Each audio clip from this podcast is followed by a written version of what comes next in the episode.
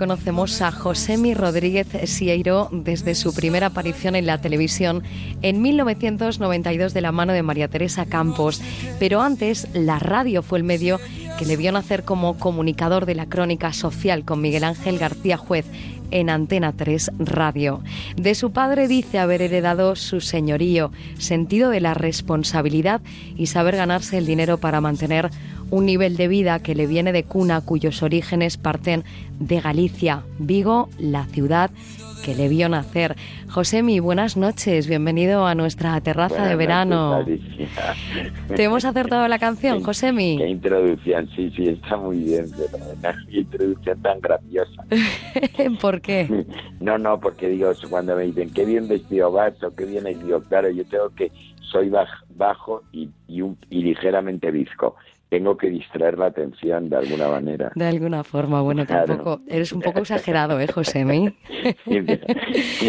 Vigo es la ciudad que te vio nacer, Josemi, y La Toja ha sido y sigue siendo testigo de los veranos, en este caso de una etapa de la infancia y la juventud que tú recuerdas muchísimo. ¿Cuáles son esos momentos, esas vivencias, esas personas con las que compartiste aquella etapa y que por mucho que pase el tiempo nunca olvidas? Bueno, em, yo he ido, sí, desde muy niño a La Toja, al Gran Hotel, porque ahí iban mis padres, iban, habían ido mis abuelos también. Entonces, bueno, pues guardo de aquella época amigos a los que sigo viendo. Yo no voy unos periodos tan largos ahora, pero sigo yendo a la Toja y sigo todos los años eh, celebrando alguna cena en la Toja. Muchas eh, personas tal vez no conozcan que José me estudió Derecho en la Complutense de Madrid. Mm. Entras en los medios primero en la radio en el año 1991, como has dicho. ¿Qué descubres de la comunicación que hace que te quedes en esta profesión? yo no había tenido intención nunca en hacer nada de radio. Nada más que un caricaturista nos hizo a un hermano mío y a mí de pequeños una caricatura en el que yo voy conduciendo un coche descapotable. Yo tendría seis años cuando me hizo la, la caricatura y entonces me pone un micrófono delante. Qué curioso. No entendí muy bien, yo iba conduciendo con un micrófono que ponía Radio Vigo, yo no estaba en mi vida en Radio Vigo y luego después de los años eh, contando en casa de Miriam Hungría, de los padres de Miriam Hungría, la hoy viuda del príncipe Cardán de Bulgaria, contando yo una puesta de largo a la que había ido, Joaquín Prat me dijo, desde mañana vas a trabajar conmigo en la radio. Vaya. Y entonces yo le dije, uy, no, mi padre le daría un ataque si me ha mandado a, estudiar Derecho, que me ponga yo a hablar por una emisora de radio. Entonces lo encontraba yo que era un poco lo de la radio, que era un poco folclórico. que mi familia lo iba a encontrar todo eso un poco como como que no, como que no era para lo que para lo que teníamos que hacer nosotros. Y entonces no no le hice caso y no lo hice efectivamente. Luego ya, estando precisamente en la Toja, me llama un señor que dice llamarse Miguel Ángel García Juez, que efectivamente era él, y me dice que un amigo que le ha pedido un nombre y que un amigo mío le ha dado ese nombre. He dicho, ¿cuál es el nombre del amigo? No lo supe hasta pasado muchos años. Era Pedro Guerrero, que fue síndico de la Bolsa de Madrid y presidente de varios bancos, el cual, haciendo una publicidad que hacía Miguel Ángel García Juez, en la SER le dijo, le dijo, yo tengo la persona que estás buscando, pero no es periodista, mm, pero se ajusta a todo eso que tú quieres. Propónselo, pero no digas que estoy yo por medio porque te va a decir que no. Entre todos se empeñaron y al final lo consiguieron. sí, en ese momento me encontré yo Baby, tuve una feblez y como encima la radio, yo vivo en la calle Velázquez, eso estaba pues dos manzanas más adelante, me hizo gracia el tema y eh, fui a, la radio. En, fui a la radio el mes de, septiembre, en octubre continué, en noviembre y en diciembre mi madre me dijo eh, el hecho de que tu padre se haya muerto no quiere decir que no vayamos a pasar las navidades en Suiza, como siempre. Y entonces me despedí de la radio, pero eh, no me dejó marchar. Cuando llegué al portal ya me estaba llamando Manolo Martín Ferrán, que habíamos hecho un crucero con mis padres, ah, lo había conocido en un crucero que habíamos hecho a Rusia, y entonces me dijo, vuelve inmediatamente, ¿dónde osas marcharte? Y dije, yo me voy a Suiza a pasar las navidades. Y entonces me dijo que vas a avisar, pero vas a entrar por teléfono.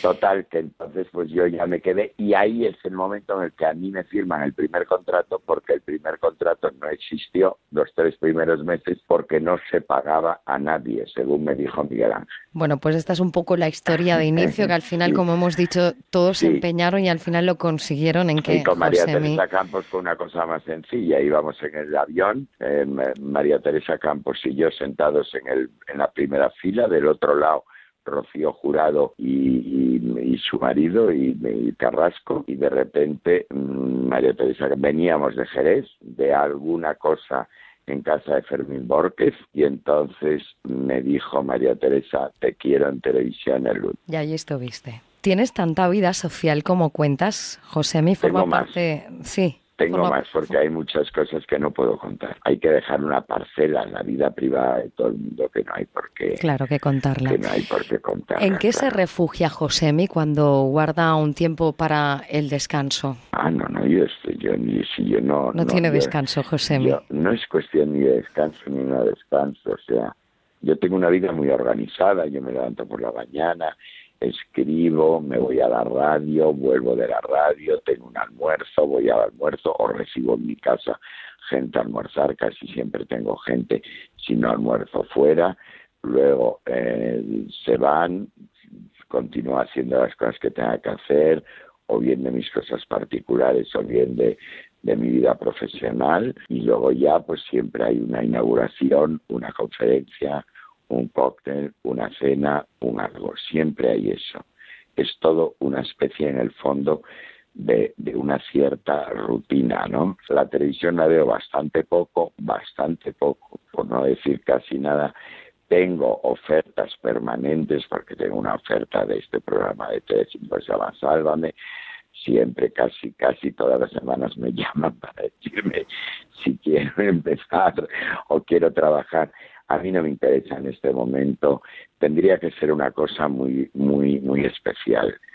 Me divierte mucho hacer radio porque me divierte y he pasado eh, muchos años con Miguel Ángel García Juez, he pasado maravillosos, he pasado muchos años con Carlos Herrera, maravillosos, menos tiempo con otras personas con las cuales me he llevado siempre fenomenal, no he tenido ningún problema, ahora estoy con, con eh, Lucas y bueno, pues nada, pues acoplándonos unos a otros, como podríamos decir, ¿no? Dices que intentas eh, divertirte y disfrutar con todo lo que lo que haces, si no no lo haces. ¿Cuál ha sido el mejor no, lo hago. ¿Cuál ha sido el mejor momento de los vividos en un medio de comunicación? Eh no, es que he tenido muchísimos.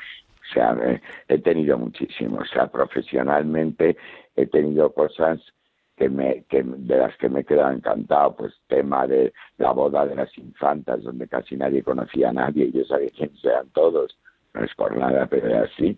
Claro, eh, pues eso, pues eso, por ejemplo, pues lo recuerdo que fue una cosa de estas que te pone a prueba el decir, bueno, y todos estos señores que van unos detrás de otros, ¿quiénes son? Porque tú no puedes decir lo que dice otra gente, que es, y ahí hay un grupo de invitados, ¿no? Tú tienes que decir qué grupo de invitados, quiénes son esos invitados, porque están saliendo a la televisión, no son señores eh, no es una manifestación eh, en la calle. pues ese tipo de cosas lo he hecho encantado con María Teresa Campos, que nos ha dado siempre a todos una libertad verdaderamente impresionante. Y para finalizar, José, los sábados por la noche, ¿qué son para ti? Eh, los sábados por la noche, pues igual que los viernes por la noche o los martes por la noche, no tengo una diferencia. Si estoy en Madrid, que ahora suelo estar menos, pues muchísimas veces me quedo en casa el sábado, muchísimas veces no salgo, o, eh, o, si estoy fuera, pues depende de dónde esté, si estoy con amigos, pues con amigos fuera de Madrid, en alguna finca o en alguna casa de alguien fuera, o si estoy yo en Galicia y tengo mis invitados, pues ocuparme de mis invitados. pero no, no, o sea, es que todo eso de, por ejemplo, salir a cenar un fin de semana a un restaurante mm, es una cosa que he dejado de hacer hace mucho tiempo. José Mi Rodríguez eh, Sieiro, gracias por compartir un rato. ¿Esto interesaba a alguien? De tu sábado noche, yo creo que sí. Claro que sí. A nosotros, por lo menos, segurísimo que a mucha gente también. Te lo agradezco mucho. Te lo agradecemos nosotros a ti. Feliz verano, José Mi. Buenas noches. Un beso. Adiós. Buenas noches.